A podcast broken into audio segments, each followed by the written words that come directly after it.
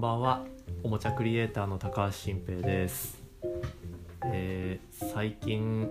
自分が撮っているこのポッドキャストをまあ聞き直すことも多いんですけれどもまあいろんなこと思うわけですよね。まあ喋りがまだまだ全然下手だなみたいなことはよく思ってましてまあ、このポッドキャストでこう喋る一人語りで笑いを取りたいなって思っていろんなことを実験してるんですけど、まあ、やっぱ一人で喋ってこう笑い取るってすっごい難しいなって思って、まあ、今まで撮ったやつでもこう聞いてる人がまあクスッと笑ってくれればいいなって思いながら撮ってるくだりもあるんですが、まあ、自分で聞いても全然笑えないなって思ったり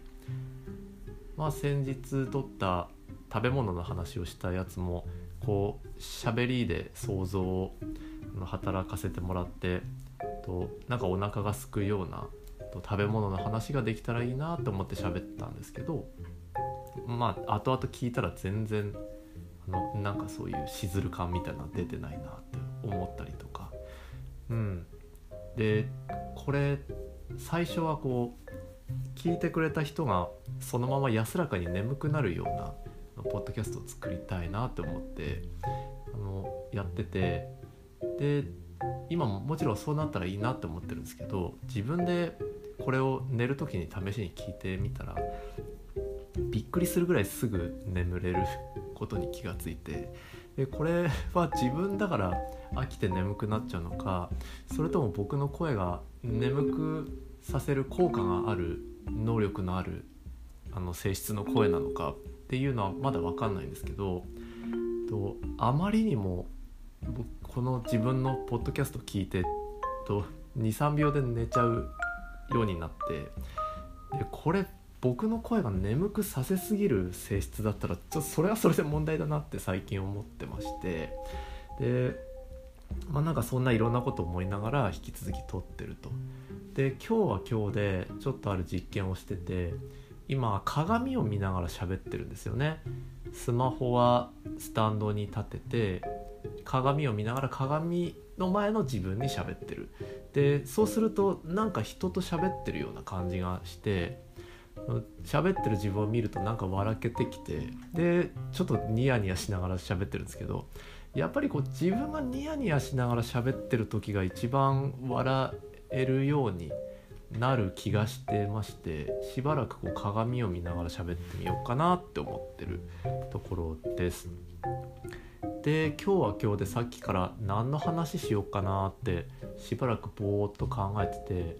いやもうぼーっと考えるぐらいだったら喋るなよって 自分でも思ったりしたんですけどまあまあちょっとこの話しようかなって思ったことがあってですね今日ちょっと柿の種について喋ってみたいなと思ってます。で柿の種っていうのは僕の人生においていろいろ思い出が深いものでして、まあ、まずそもそも僕は柿の種ってお菓子が大好物なんですよね今も。で今に関して言うとピーナッツが入ってない柿の種しか買わないんですよ。でまあそのいっぱい袋に入った柿の種のみの柿の種を買ってきてそれをもう食べるっていうかもう飲み込むぐらいの勢いでめっちゃ食うっていう、まあ、悪癖があるんですよね。でこれが、まあ、ここに至ったのにはまあいくつか理由があるのかもしれないですけどまず昔僕は小学校の時に自己紹介を、まあ、紙に書いて全員で教室に貼るっていうことをしたことがあってその自己紹介はフォーマットが決まってて好きなテレビ番組とか、まあ、書く欄があったんですよね。で僕はそれをうっちゃんなんちゃんとか、まあ、好きな芸能人だったかな。いやテレビだな。あの他の友達がテレビチャンピオンとか書いてたんで。僕はうっちゃんなんちゃんの番組を書いてたりしてたんですけどその好きな食べ物っていうのを書く欄があってで僕はそこに柿の種って書いてたんですよ。で他の友達見たらまあみんなおかずとかあのまあメインのご飯とかを書いててまあ基本ご飯を書いてるんですよね好きな食べ物でで僕だけ柿の種っていうお菓子の中でもしかもなんかちょっと渋いやつ書いてるから先生がそれ見てあの壁見て笑ってたっていう思い出があってでそれ笑われて当時はなんか笑われることが嬉しいわけでもなかったからなんか間違ったような気がしてすごい恥ずかしかったんですよね。でも その紙に柿の種を好きな食べ物で書いたってことは、うん、マジで好きだったんだと思うんですよ。でもう一つ思い出があってまあうちの母親がめちゃくちゃ厳しいあのタイプだったんですけどのまあいろんなことで怒られてたんですけど僕は柿の種が大好物すぎて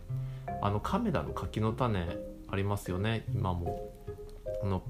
ピーナッツと入って6袋ぐらい入ってこう束になって売ってるあのスタンダードなやつなんですけどそれの1袋をおやつにもらって食べた時にめちゃくちゃ速い速度で食ったって言って食うのが早すぎるって言ってめちゃ怒られたんですよ。でそれすごい覚えてるんですけどまあでもあれだけうまかったらやっぱ一瞬でねあんな1袋なんて食っちゃいますよね。ででそれででも怒られてまあやっぱ親そう怖いからまあ反省したというか何か悪いことをした気になったんですよね。